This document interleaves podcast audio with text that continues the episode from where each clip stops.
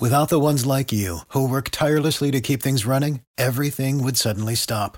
Hospitals, factories, schools, and power plants, they all depend on you. No matter the weather, emergency, or time of day, you're the ones who get it done. At Grainger, we're here for you with professional grade industrial supplies. Count on real time product availability and fast delivery. Call clickgranger.com or just stop by. Grainger for the ones who get it done. Russian President Vladimir Putin called the U.S. dollar's drop in dominance, quote, objective and irreversible during the recent BRICS summit in South Africa as Brazil, Russia, India, China, and South Africa formally agreed to use local currencies instead of the US dollar. It's the first shoe to drop. As demand for the dollar weakens, the buying power of the dollar also weakens. That's why Birch Gold Group is busier than ever. Investors and savers are looking to harness the power of physical gold held in a tax sheltered IRA. Text Monica to 989 898 for your free info kit on gold. Thousands of happy customers, an A plus rating with the Better Business Bureau, and countless five star reviews. You can count on Birch Gold to help you navigate transitioning an existing IRA or 401k into an IRA in gold. As the US dollar continues to receive pressure from foreign countries, digital currency, and central banks, arm yourself with information on how to protect your savings. Just text Monica to 989 898 to claim your free info kit from Birch Gold Group right now.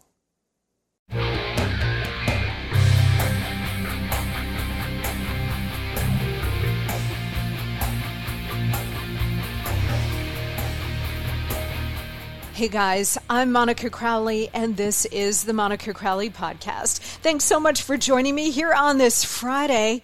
Man, the end of this week could not come a moment too soon. Am I right?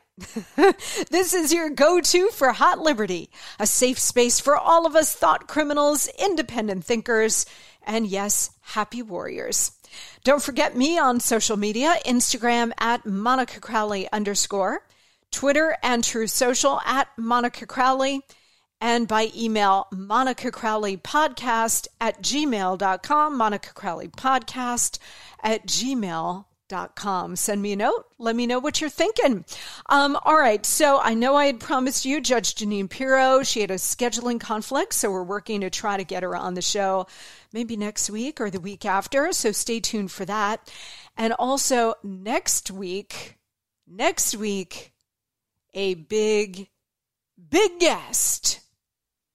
You are not going to want to miss a second of this. Okay?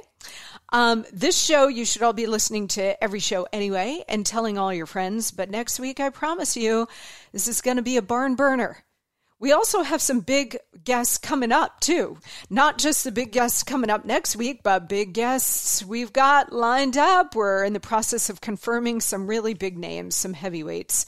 So you are definitely going to want to be here for all of it. The Monica Crowley podcast is where it is at, my friends. All right, later today, we're going to turn to another big guest, my good friend Gregg Jarrett, legal analyst for Fox News. He's got a brand new book out on the Scopes monkey trial.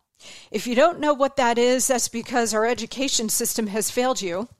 You should know what it is because it happened in 1925 and it was a seminal, seminal legal case that had uh, echoes throughout American history from that point in time all the way through to today. And the culture battles, the culture war that we are in today actually probably began with the Scopes monkey trial. Creation versus evolution, what should be taught in schools? What should be talked about in society? That was this case. And Gregg calls it the trial of the century, even more so than the Nuremberg trials or the Lindbergh case or the O.J. Simpson case. He says, no, this one had far more import. This is fascinating. This book is incredible. We're going to talk to him about that. And we're going to talk to him about where we are in all of these Trump legal battles as well, which are also seminal cases. We have not experienced anything like this before where the the political operatives eh, including a sitting president and his Department of Justice, his Attorney General, and DAs around the country are going after a former president of the United States. We have never experienced this before. Not in Watergate, not with Bill Clinton, nothing like this. So this is setting a lot of precedents too, and none of them are good. So we're going to talk to Gregg Jarrett about that as well. I promise you, you're going to love this conversation. First up, though, the Monica memo.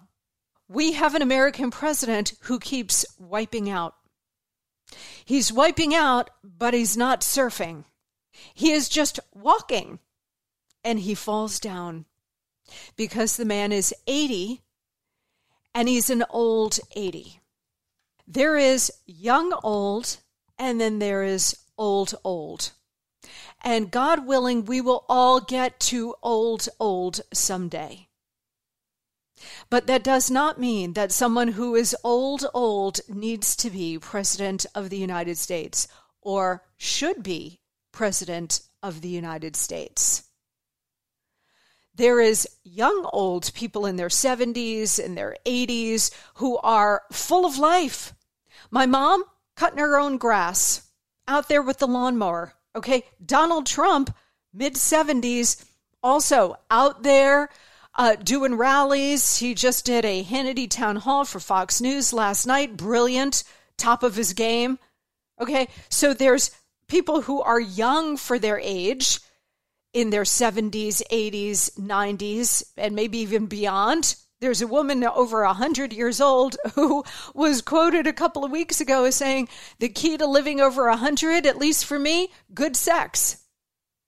Okay, so there is young old and then there's old old. Joe Biden is old old. And again, I hope we all get to old old someday, way down the road. But that doesn't mean that we should be president when we are in that condition. Yesterday, he was at the Air Force Academy graduation and he fell. He tripped over a sandbag. I don't know what the sandbag was doing on the stage. I have no idea. But this is a man who has now had three public falls just this year, and it's only June 2nd. Three public falls, meaning what in God's name is he doing where we can't see him? where he's in Delaware every weekend, where he's at Camp David, where he's at his Rehoboth beach house, where he goes now uh, because it's summertime. They won't allow any records uh, to be released, Secret Service records of uh, who is coming and going, who is talking to him, what kind of phone calls he's taking while he's there. We don't know. Are there doctors there pumping him full of drugs? Who knows? To get him through the week, we don't know. I wouldn't be surprised. But he has now wiped out three times in public just this year. And he fell at this graduation and it was really bad. Remember when he wiped out on his bike? He had the helmet on, thank goodness, and the, the whole thing. But he fell. He just like spilled out on the street. And then later, after he had fallen, he bumped his head while getting out of the helicopter. Now, again, accidents happen, people fall, people bump their heads. I, I understand that. But when you pair repeated problems like this with the fact that he is 80 and he's old, old, and he's got the most stressful job in the world, he's supposedly the leader of the free world, air quotes. Most stressful job in the world, although apparently not for him because he rolls into the oval around 10 10.30 in the morning and he's out by about 4 4.30 so he's not really working and we know this. And we know this. He's just a puppet for whomever is pulling his strings barack and michelle the entire obama machine soros the globalists you, you name it. So maybe he's not all that stressed but he is still the face of this power right? And so, you know, he's got to have something together, but barely. Okay, the guy goes home at night. He's basically uh, dinner at five thirty, and I'm all for an early dinner. I don't know if you guys like an early dinner. I love an early dinner, but this guy is sitting in a rocking chair with a blanket over his knees, staring vacantly out into space. President of the United States. What a joke. And people are out there saying how sad it is, including President Trump. Uh, during the Hannity town hall, he said, Well, look, it's very sad. And he doesn't want to pile on Biden. And I get that. I understand that as a political calculation. The vibrancy of Trump versus Biden, and Trump is four years younger, um, but the vibrancy between the two is so stark. It's just incredible. But I understand where Trump doesn't want to pile on him. He'll let other people pile on. That's fine. But even Trump yesterday said it's very sad. It's very sad to see. Look, it's sad for his family except his wife. I mean, this is real elder abuse, so maybe it's not sad for them. Maybe they could care less. But this is definitely elder abuse, and it's sad in the generic sense that any old person who can't really function is being put in this kind of position.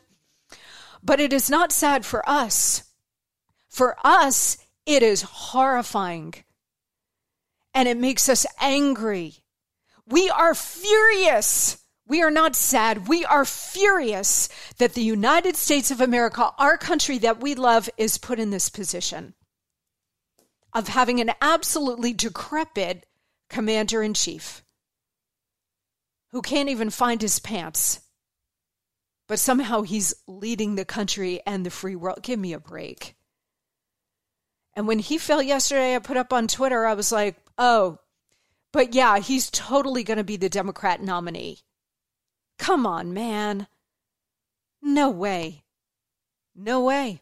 This is why we did that show last week with Joel Gilbert on the possibility of Michelle Obama. And Gavin Newsom's out there chomping at the bit. There is no way that this man is going to be, it, it, they just can't. Unless they've got another 2020 style global panic ready to go. New virus, shut down the world again, send him back to the basement. Otherwise, I can't see it. I can't see it. I could be wrong. They could just prop him up, put a stick behind him, another weekend at Bernie's situation, but I can't see it. And the point is not even about Joe Biden. The point is that the country is now put in this box of having this absolutely feeble, decrepit, husk of a man who's always been a hack and a jerk, and now he's a hack and a jerk who's out to lunch. That is our leader? Oh, hell no. Hell no. And yet, apparently, the guy who can't find his pants got the best of Kevin McCarthy and the Republicans with this debt limit. I am incensed over what has happened here. Incensed. You know, Speaker McCarthy and I gave him the benefit of the doubt. Um, I was so glad, as you guys know, we talked about it on the show back in uh, January when the Speaker's challenge was going on, that I was really touting those 20 Republicans who stood up and said, Not so fast. This is not going to be a coronation. We need real concessions from McCarthy if we're going to vote for him. And he's going to end up as Speaker. And they got amazing concessions. But now, in this debt limit situation, you know, that the Republicans passed an excellent bill. Was it perfect? No. But it was excellent in terms of finally reining in spending and delivering accountability, reining in the size of government, making real cuts. And the Senate didn't take it up because they knew what was going to go down. Schumer knew what was going down. And so did McCarthy. Now I believe it was all a farce. Now I just think it was all a setup. They they passed this great bill and McCarthy knew all along, you know, was never going to see the light of day because he had to negotiate with the White House. But he had all of the leverage because the White House needed them. And instead of pressing the case, instead of standing and delivering, McCarthy and the rest of these clowns just, you know, uh, passed it and I think it was something like 148 or 146 Republicans uh, went along with this. It's just, it, th- this is, there are so many things that matter. The weaponization of our own government against us is the primary one. And this is a symptom of it. This is what they do. The uni party, weaponized against us. They are putting us on the back heel in so many ways because it's all so corrupt. Remember when Janet Yellen, our Treasury Secretary, who's also now old, old, um, remember when she said, June 1st, we're going to run out of money? Well, June 1st was yesterday. We're still going. And then she changed the final date to June 5th. Why? Because they all knew that in the end, they were going to get a sellout debt bill. That's why she pushed the date back. Joke's on you because you're going to be the one holding the bag, as we always are, because our so called elected representatives do not represent us anymore. They haven't for a very long time. They only represent themselves and their own power and their own interests. That's it. So we're going to be the ones left holding the bag, as we already are with skyrocketing inflation, high interest rates, the whole shebang. And because this uh, deal is so bad, listen to this this bill involves only minimal upfront spending cuts. Okay, the bare minimum. Only 9% of the fiscal year 2024 cuts offered by the bill um, that they originally passed. 9%. That's it. And it only includes two years of binding caps on spending growth. These are not cuts, guys. This is just slowing the rate of growth and barely. It also gives Biden his entire agenda. It's not going to stop the Green New Deal subsidies or the illegal student loan cancellations, and it rescinds only 2% of the $80 billion of extra money for the IRS. 2%. Well, they stood up an IRS army to come after you. Not the millionaires and billionaires, although I guess they're in the crosshairs too. But it's really about you because middle class is where the real money is. And McCarthy was fine with that. He was fine with the 87 thousand new IRS agents. The very first thing that they did, the Republicans, when they came into office, they rescinded the funding for this new IRS army. Of course, it didn't go anywhere because it died in the Senate. And, uh, Biden would have vetoed it anyway. But that was their first symbolic bill, defunding the IRS army. And then McCarthy goes and gives it all back. Just like the original bill that they passed with actual spending cuts McCarthy just gave it all back. This is a betrayal of epic proportions, guys. Instead of borrowing 14 trillion over the next 10 years or so, we're going to borrow closer to 12 trillion. Oh, okay. That makes it so much better. You kidding me? And of course, they're going to pierce this uh, spending caps. And there's a report out from the CBO that's saying that this debt deal might actually weaken work requirements for things like food stamps and other cash assistance programs. Weaken it, not strengthen it, weaken it. This is an absolute betrayal. And guys, I mean, if you think that we still have superpower status, it is directly linked to our economic power and the economic implosion that is going to come. It's going to be inevitable because we've got a, a bunch of cowards in office who will not pull the trigger. They're only interested in themselves. And because of that, we're going to be the ones suffering because the economic implosion that is now inevitable and it's coming down the pike faster than ever is going to hit you and me. And it is going to be absolutely catastrophic. It infuriates me that we put these people into positions of authority and power to protect us, and all they do is sell us down the river and put us into these difficult, in some cases, disastrous positions that ruin our lives in many cases, bankrupt us. Oh, it makes me sick to my stomach. It really does. The uni party needs to be destroyed. We talk about the deep state, we talk about the administrative state, all that needs to be destroyed. But it is a uni party thing that needs to be destroyed. All of these corrupt Republicans who could care less about you, I mean, we don't have a better option at this point, so we go with the Republican Party because it's better than the Marxists on the other side, but marginally better, okay? It infuriates me.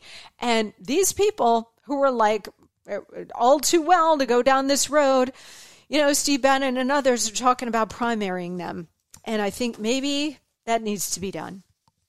We got to teach this uniparty a lesson. Just because you have an R next to your name does not guarantee you permanency in your position. We will take you out by a primary. We will. And we must. We cannot go on like this, guys. All right, let's hit a quick break. When we come back, we're going to be joined by Gregg Jarrett to talk to us about the corruption at the DOJ, FBI, what's going on with Trump, and his fantastic new book called The Trial of the Century. Sit tight. Okay, everybody, listen up. We all want to be healthier, right? Well, to get there, we have to have a healthier diet, which is not always easy to do. I can attest to that. You know, that shredded lettuce in a double double and the fruit filling in a donut are amazing, but they do not count toward the recommended five servings of fruits and vegetables a day. Sorry to be the one to break it to you, but they don't. I don't always eat healthy either, but I will share that the Mayo Clinic says if you want to help prevent heart disease, lower blood pressure, and cholesterol, eat five servings of fruits and vegetables every day. I don't, and you probably won't. That's why I take Field of Greens. Unlike other supplements, each fruit and each vegetable in Field of Greens was medically selected by doctors to support your vital organs, like the heart, lungs, kidneys, and the immune system. Flu season is here, and I trust Field of Greens to help me stay healthy. Field of Greens works fast and tastes so good. It's really delicious, guys, and you'll feel better with more energy. And you'll notice your skin, hair, and nails will look healthier too. I certainly noticed that in me since I started taking Field of Greens. If you don't always eat right and exercise, join me and take Field of Greens. Let me get you started with 15% off your first order. Visit fieldofgreens.com and use promo code Monica. That's promo code Monica at fieldofgreens.com, fieldofgreens.com. Well, I'm delighted to welcome my good friend, Gregg Jarrett. He is, of course, an attorney, legal and political analyst for Fox News, and he's also a best selling author. His brand new book is absolutely sensational. It's called The Trial of the Century, which is such an important look at the 1925 Scopes monkey trial. We need to know our history. Our kids are not learning history. And as I was saying to Gregg before we came on, I said, you know, I remember studying or learning about the Scopes monkey trial back in, I don't know, high school, but it was like half of a class mention, right? It was like a, a five or 10 minute kind of uh, mention. And so what he has done here is excavate the history, and we all need to know it because Lord knows the schools aren't teaching it. This new book will give you the real history of the trial and our history during that time. It's just dynamite. Gregg joins us now. Hi, my friend. Hi, Monica. Great to be with you. Well, it's great to have you here, Gregg, for your debut appearance on the Monica Crowley podcast. And I hope it's the first of many appearances. Yeah, absolutely. And thank you for the mention of the book. I put a lot into it, and I'm very proud of the result. Well, you should be. You should be. As I was telling you, I was dipping into it uh, before we spoke. You very kindly gave me a beautifully inscribed copy, and it is really, really well done. So we're going to get into that in a moment here and why the Scopes monkey trial matters today because it really does have great resonance.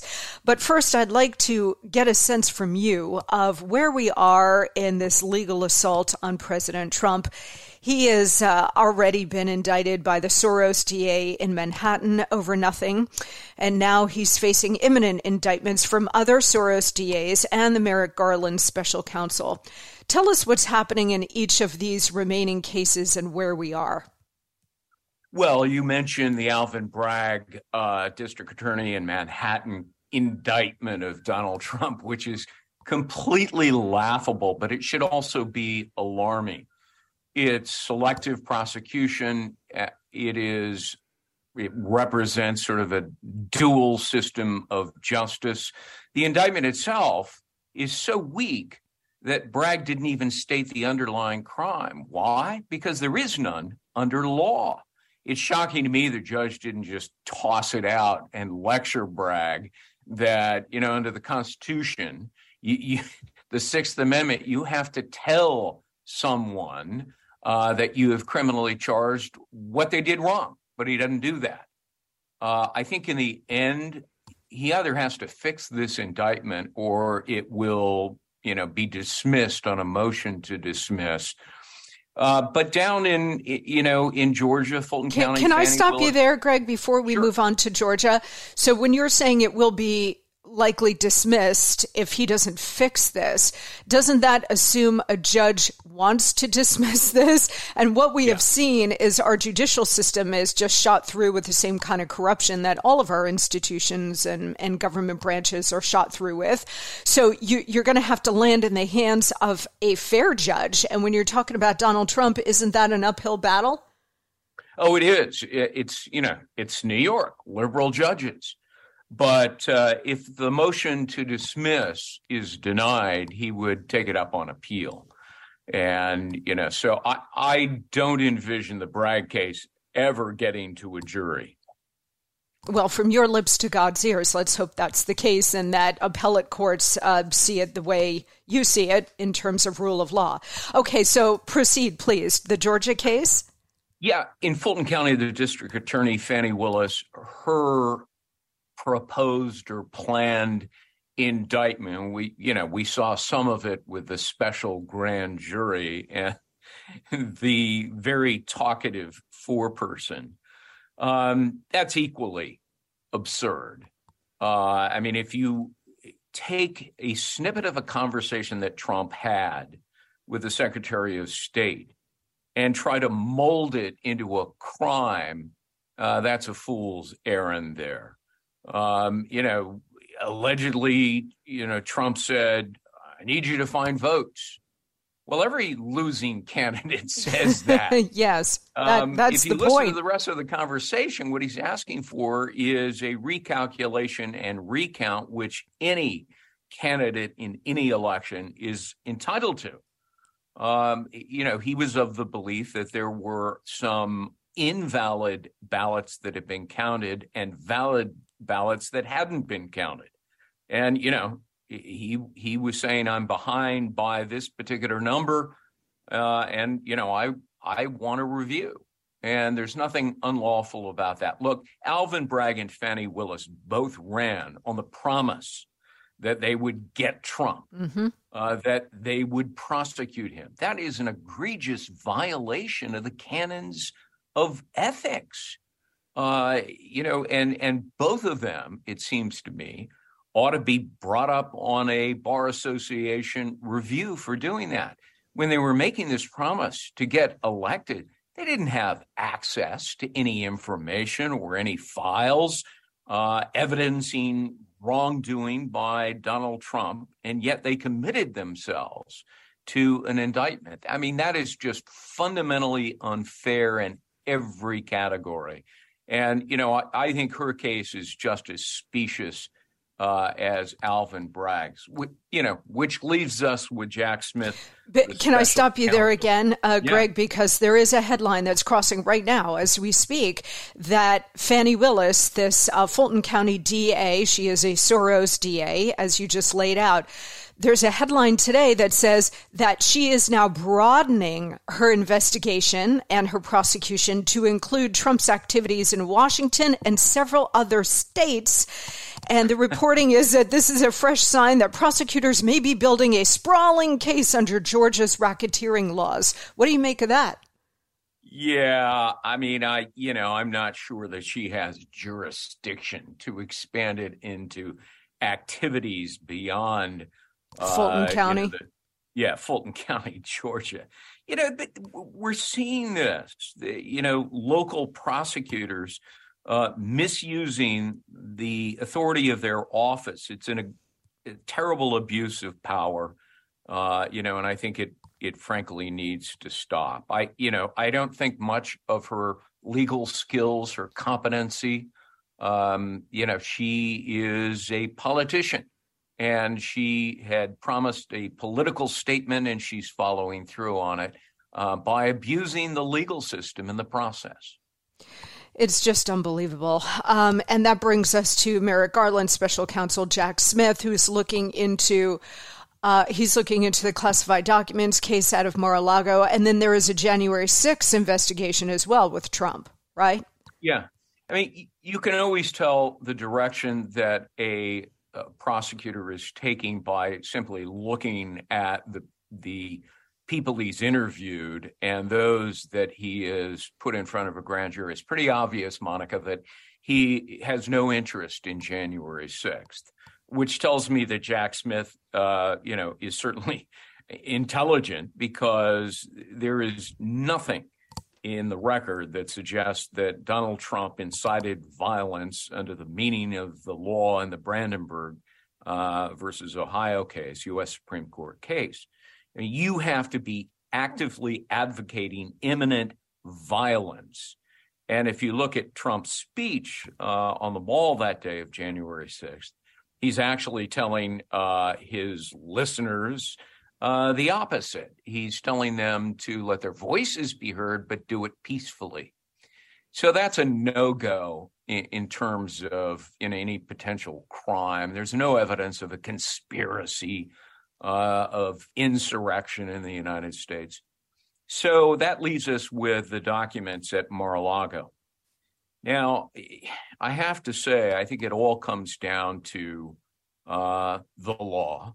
And the governing statute over those documents is the Presidential Records Act. And, you know, it is not a model of clarity, it is uh, a model of ambiguity. But nevertheless, you have to look at how it has been regarded in the past. And the Department of Justice for the last 10 years is taking the position that under that act, a president can take whatever he wants. They literally made that argument in the Bill Clinton case involving classified documents to a federal judge in Washington, D.C., and the judge agreed there is a written opinion that that particular judge issued. Uh, all of a sudden, 10 years later, Merrick Garland decides to throw out that standard, the Clinton standard, uh, out the window because it's Donald Trump, mm-hmm. right? Right.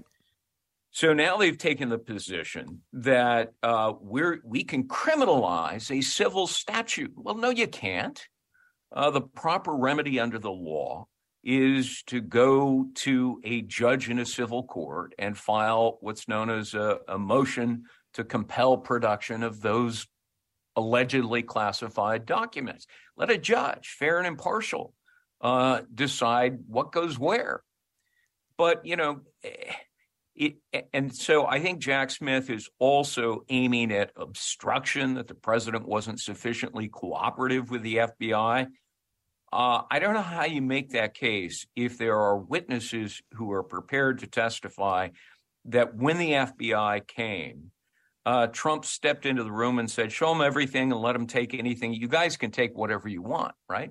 The FBI didn't do that. Instead, they, you know, I think they were flummoxed. They went back to uh, the Department of Justice and Merrick Garland and said, Well, he's given us everything. Should we take it? And, and Garland, no. Garland wanted to make it a crime. And so he said, "Don't take it. We're gonna we're gonna raid his property." And some people reportedly in the FBI, top echelons of the Hoover Building, said, "You can't do this. Um, it's not warranted." Garland did it anyway. Mm-hmm. So you know, this is Garland who has engineered all of this. Uh, and, you know, my concern is that the special counsel, Jack Smith, may try to buy into that. We'll see. Yeah, I mean, it's really Merrick Garland is the most radical political corrupt attorney general we have ever had. And that's saying something because we've had oh, yeah. some beauties, as Trump would say. Uh, we've had some beauties in the past, um, including Eric Holder. But this guy is really the most radical AG we have ever had. And the irony is, you know, during uh, Trump's four years, the left would constantly attack his attorney uh, attorneys general as being, oh, there he's just uh, Donald Trump's lawman. He's protecting. It's all projection because because they, when they get into these positions, they are as dirty as they come. Okay, please stand by, Gregg. We've got much more straight ahead.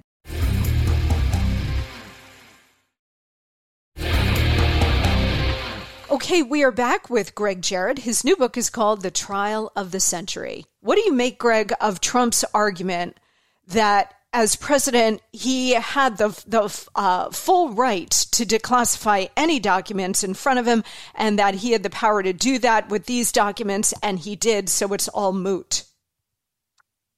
Yes, well, it's a valid argument. Um, you know, there are certain processes by which others uh, who want to declassify uh, classified documents have to follow but those don't apply to the president of the United States. So, if indeed he declassified all of these documents, um, then you know that's a valid defense, and you know that's a defense that uh, Joe Biden doesn't have.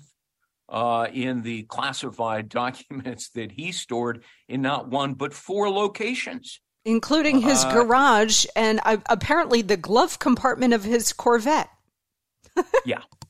There yeah. you go. The Corvette that Hunter Biden loved to drive. And, you know, there are photographs of him driving that Corvette. So, you know, I my my beef with Merrick Garland is that he is not only going after Trump with a vengeance and misapplying the law, but he's running a protection racket for his boss, Joe Biden, and his boss's son, Hunter Biden which is an obvious conflict of interest, so much so that under federal regulations, it's mandatory that he disqualify himself. Members of Congress have repeatedly, in writing, demanded that he follow federal regulations, which, by the way, were codified into law, and Garland won't do it. Uh, there's no other explanation for a five year long criminal investigation into Hunter Biden over documents uh, that implicate his father as involved, no charges. And the only explanation is that both the FBI under Christopher Wray and Merrick Garland's Department of Justice are running a protection racket. And we've certainly heard that from whistleblowers who have come forward, uh, blowing the whistle on the IRS, the Department of Justice, and the FBI, accusing them of political interference in trying to bury uh, you know, the influence peddling schemes that uh, Hunter Biden and other family members were running with our foreign adversaries, selling access to a powerful uh, vice president, uh, Joe Biden, and uh, promises of future influence in a, you know, Joe Biden presidency. You know, that's, uh, that constitutes a violation of the Foreign Corrupt Practices Act, bribery, conspiracy, FARA violations. But, you know, if you're also involved in bribery, that's an impeachable offense. Remember, yes. treason, bribery, high crimes and misdemeanors. Yes. It's in the Constitution. This is why Garland and his crew are protecting him because they know that. They know that bribery is an impeachable offense. And, and bribery is also a very basic, I mean, it's extremely dirty, corrupt criminal act, but it's also a very basic act. It's something, Gregg, from a political standpoint that every American can understand. It's not yeah. like it's some complicated whitewater land deal or some complicated financial transaction. Bribery, pretty straightforward and they know the political damage that this could cause Joe Biden. And, you know, if Democrats were honest, which they're not, um, would end in his removal from the presidency. But, you know, when you've got the prosecutors and the Department of Justice, when they're the corrupt ones, you, you get yes. no action whatsoever. And so Joe Biden, Hunter Biden, the entire family, they just keep rolling on because they know they're protected, not just by the DOJ and FBI, but by the press as well. Yes, which is why the next presidential election is so uh, critical.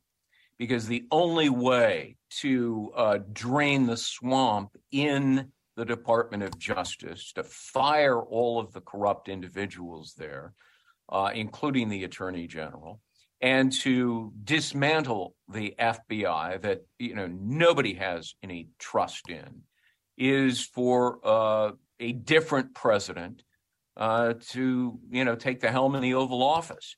I've long argued that you know the FBI is now so uh, infected in this cesspool of corruption that the only way to deal with it is to dismantle the FBI and reconstruct it so that it uh, is dedicated to its original intent, the premier law enforcement agency in the world that uh, you know goes after you know criminals objectively, neutrally, and and they don't weaponize their immense power and unlimited resources for political purposes. Yes, I agree with you. I don't think it can be reformed. I think you've got to raze it to the ground and start all over again. And final question on this before we move to your book, Gregg. I would love to get your opinion on this. For years, we have heard well, yes, the DOJ and FBI have serious corruption problems, but it's only limited to the top leadership. It's just the top layer. You know, the rank and file, these are dedicated men and women who are committed to the rule of law and carrying out uh, justice equally. And while I have no doubt that there are some of those uh, kind of patriotic Americans who believe in the mission as it is uh, supposed to be. I, believe that there are some in the DOJ and FBI. But I also disagree with this wholesale notion that everybody else in these institutions is on the up and up. I think that the corruption is so deep in these places that you do have to uproot the entire thing. And if those decent people want to continue to work in a reconstituted FBI and DOJ, they can certainly reapply, but they will be vetted. Because all you have to do, Gregg, is take a look at those FBI agents that raided Mar-a-Lago. They were full of glee I mean, yeah. there was like a sadistic kind of glee that went on here. So I don't buy that everybody else except for the leadership is is great and honorable. Again, there are some uh, who are, and I'm sorry for them that be, they're being tainted, but I really believe that probably the vast majority of people working in these institutions now are totally politicized and therefore corrupted. Yeah, it's like a contagion, an infection, and it spreads so quickly. And I think your your point is a legitimate one that you know this politicization uh, has worked its way uh, outside the Hoover building and into the field offices. And the people, you know, special agents in charge, the SACs, I mean, they they too have, you know, decided to abuse their powers. And, and this is what we're hearing from whistleblowers. You know, that, that they're not just pointing the finger of corruption at the Hoover building, seventh floor, and the hierarchy in the FBI. They're talking about it, it extends beyond that to the field offices and, you know, some of the agents. Um, you know, I interviewed one recently, uh, had her on my podcast. It's the reason she quit she saw this uh, spreading like a contagion, and and now it's you know out to uh, the rank and file agents as well as those who run the field offices all over the United States. Well, there is no more rule of law, and we cannot survive this. So, I, the only uh, the only remedy here is to raze it to the ground and begin again. And we're going to need real leadership, real courageous leadership in order to take on the administrative state and the deep state to get that done. Okay, we've got to hit a quick break, but we're going to come back with much more. First, though, guys, listen up because you're going to want to take advantage of this limited time package upgrade from our friends over at Genucel.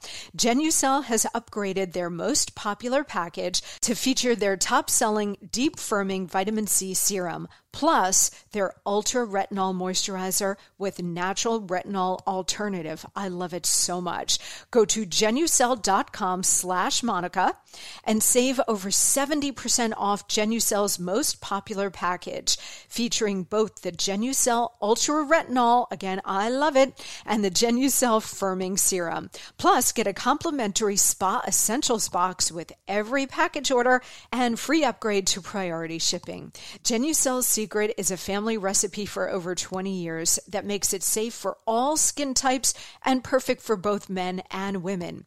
Made by a compounding pharmacist in small batches and always safe, cruelty free, and natural. So get the best skin of your life with Genucel. Go to genucel.com slash Monica and save over 70% off Genucel's most popular package. Every most popular package features their ultra retinol and Genucel's firming serum. So don't wait. Go to genucel.com slash Monica, genucel.com slash Monica, and get a complimentary Spa Essentials box with every package order, plus free upgrade to priority shipping. That's G E N U C E L, genucel.com slash Monica, genucel.com slash Monica. We're coming right back.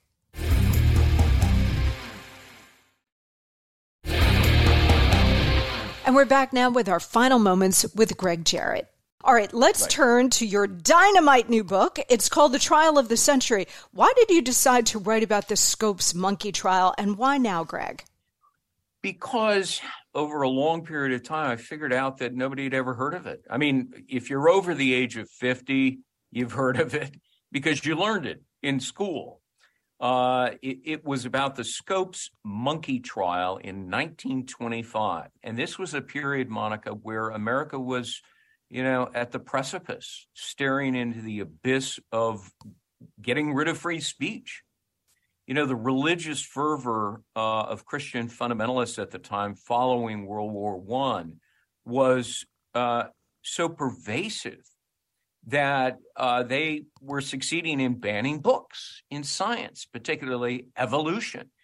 And in Tennessee, uh, you know, the, the great fundamentalist leader, William Jennings Bryan, who, who, by the way, I, I admire, but, you know, he was able to pressure the state into making it a crime for a school teacher in a public school to even utter the word evolution, even though there was a subchapter in the state approved textbook on Darwin's cornerstone theory.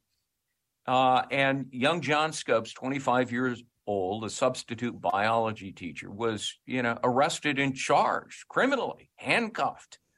Um, and he was put on trial. And Bryan was so gratified at what he'd done, he volunteered to prosecute him. Bryan was a lawyer as well, three time Democratic presidential nominee who lost all three times. So uh, Scopes is about to go on trial in the tiny town of Dayton, Tennessee. And Clarence Darrow reads about it. And he had once been a friend and supporter of Bryan, uh, but when Bryan went to extremes, um, they became enemies. Darrow volunteers to, for free, defend John Scope. So this set up this titanic clash of two epic figures in American history, Clarence Darrow versus William Jennings Bryan. And I traveled to the courthouse in Dayton, Tennessee. It was closed, but I met the archivist who took me into the basement of the building and provided me with the original trial transcript wow. of the Scopes monkey trial.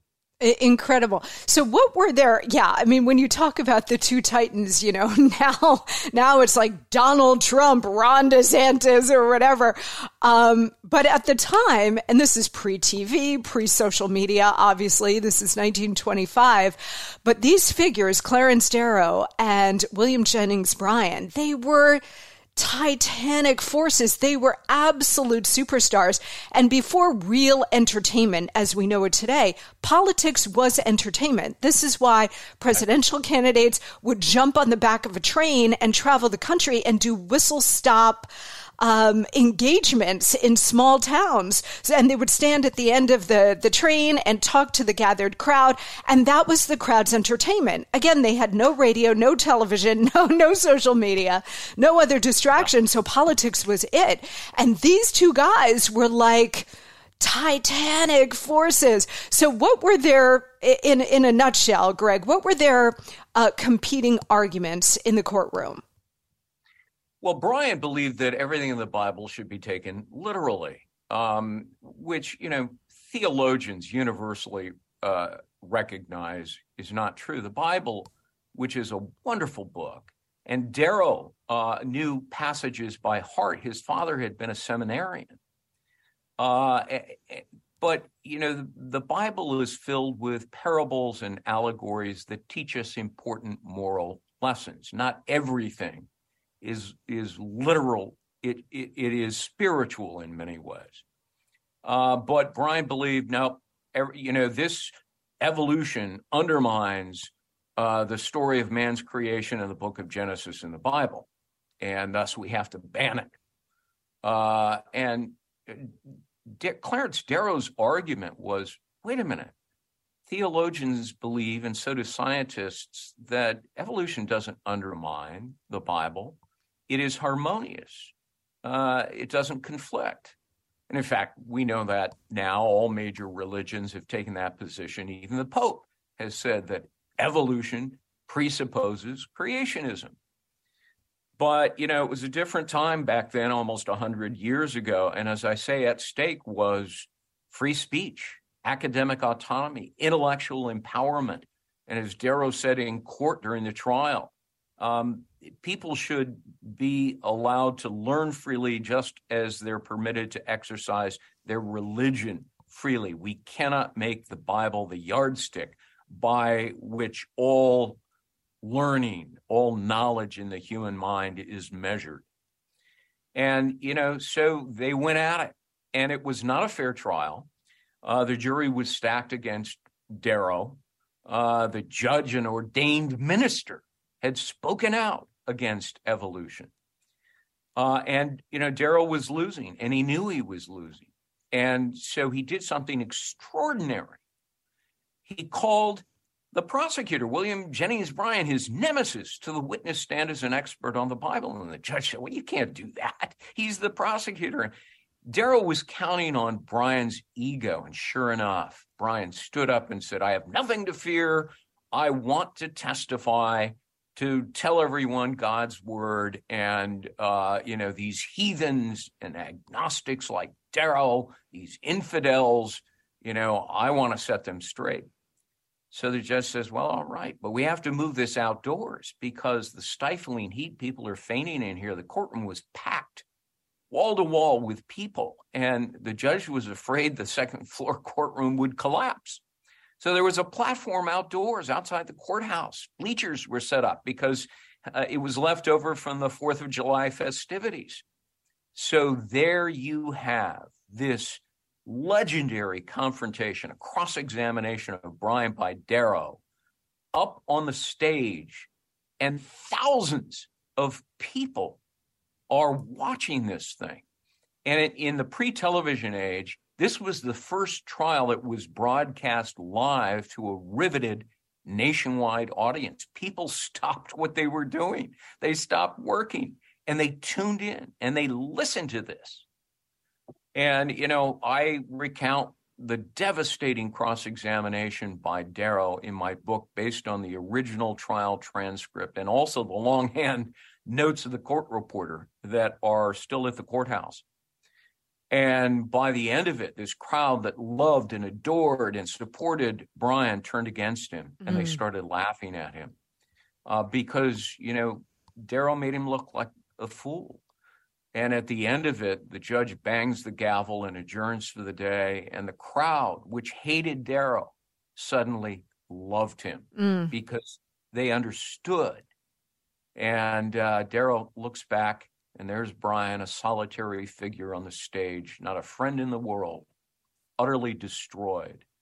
And it so much so that um, a couple of days later, still in Dayton, Tennessee, just down the street from the courthouse, Bryan laid down for a nap and he never woke up. Wow. Wow. That's how devastating it was to him. Yeah, he was ruined. You know, his his life's work, and he was a great statesman. Yes. One of the finest speeches ever given was his Cross of Gold speech at the Democratic Convention in 1896, and then he became the nominee. Mhm. I mean, he he was a wonderful man. He was a brilliant man. He did so much good, uh, but he was shattered in the end and died. I mean, it's Shakespearean in its epic scope here with these two incredible, towering figures, these two famous orators going at each other, and then one literally does not survive this trial. It's just amazing. So, why, Gregg, why did you decide to call this and not, say, the Lindbergh kidnapping case or the Nazi trials at Nuremberg or even the O.J. Simpson murder case? The trial of the century? What was it about this that really sets it apart from everything else? Well, the cases you mentioned, um, you know, particularly the O.J. Simpson case, a murder case, there are thousands of those every year. And I look, I covered the O.J. Simpson trial uh, inside the courtroom for nine months uh, in Los Angeles. Um, and, you know, a, a case like that, as tragic as it was, and, and as much worldwide attention that it garnered, uh, pales in comparison uh, to this trial of the century, the Scopes monkey trial, be, because something that we cherished was at stake our First Amendment free speech rights. And I, you know, I sort of shudder to think um, what America might be like today if Darrow had not prevailed. And yes, Darrow lost the trial because the jury convicted Scopes. It was later overturned. But uh, Darrow won the day and changed America with his powerful arguments uh, because that spelled the beginning of the end for banning books uh, in science. Uh, and, and they stopped criminalizing the teaching of evolution. And generations of students uh, were the beneficiaries of the, the work that Darrow did, the courage of a young school teacher, and his intrepid lawyer that changed the course of history in America. And it really did this entire trial and the circus that went on with it and the media coverage, the press coverage, I suppose at the time, it really did foreshadow the culture wars to come, did it not? I mean, we're still fighting elements of this kind of thing today in a lot of different directions. Yes, and I talk about that extensively in the book that this is a case that is as relevant today as it was 100 years ago because mm-hmm. We're seeing the same erosion of intellectual freedom and free speech with partisan censorship and political discourse that we see these days. You know, the polarizing disinformation campaigns, classroom indoctrination punitive cancel culture. You know, nowadays, conformity of thought seems to be supplanting robust debate. And Darrow would be mortified and he would fight with everything he had, uh, just as he did in the Scopes trial, to preserve and solidify our spe- free speech rights. Amazing. It, it is just so resonant for what we're dealing with today. It's almost like it's a century long bookmark, right? It's 1925. Here we are in 2023. As, Yeah. Over the course of a century. And you know what they say those who ignore history are doomed to repeat it. And uh, Yeah. this is why we need to understand the history. And this is why this book is so important. I want to tell the audience this book reads like a novel it is such a page turner you're not going to be able to put it down and it makes it makes a really important contribution to our history and again we're not getting it our kids aren't getting it so this is a really important book for you to pick up and make a great father's day gift but for yourself for your friends it's really important that you get this book and and get a couple of extra copies too for the people that you know well done my friend well Thank done Thank you. Yeah, the trial of the century uh, is out this week nationwide in bookstores. It's available online in the usual places: Amazon, BarnesandNoble.com. And I, you know, I think it's an important book because, as you say, uh, Monica, you know, those who don't know their history are destined to repeat it. And invariably, that's not a good thing. So No. I hope people will pick up the trial of the century and read it. It's an amazing book, guys. Please go get it. You won't be sorry. You won't be able to put it down either. Gregg Jarrett, thank you so much, my friend. Monica, thank you so much for taking an interest in the trial of the century and talking to me about it and having me on your program. Let's do it again. Anytime. It's always my great pleasure. Gregg Jarrett, thanks so much. Thank you. Okay, guys, that's going to do it for me today. Thank you so much for being here and for checking out our great sponsors. We all really appreciate that. Have a great weekend with those you love. I hope the weather is fine where you are. And I will see you right back here next week.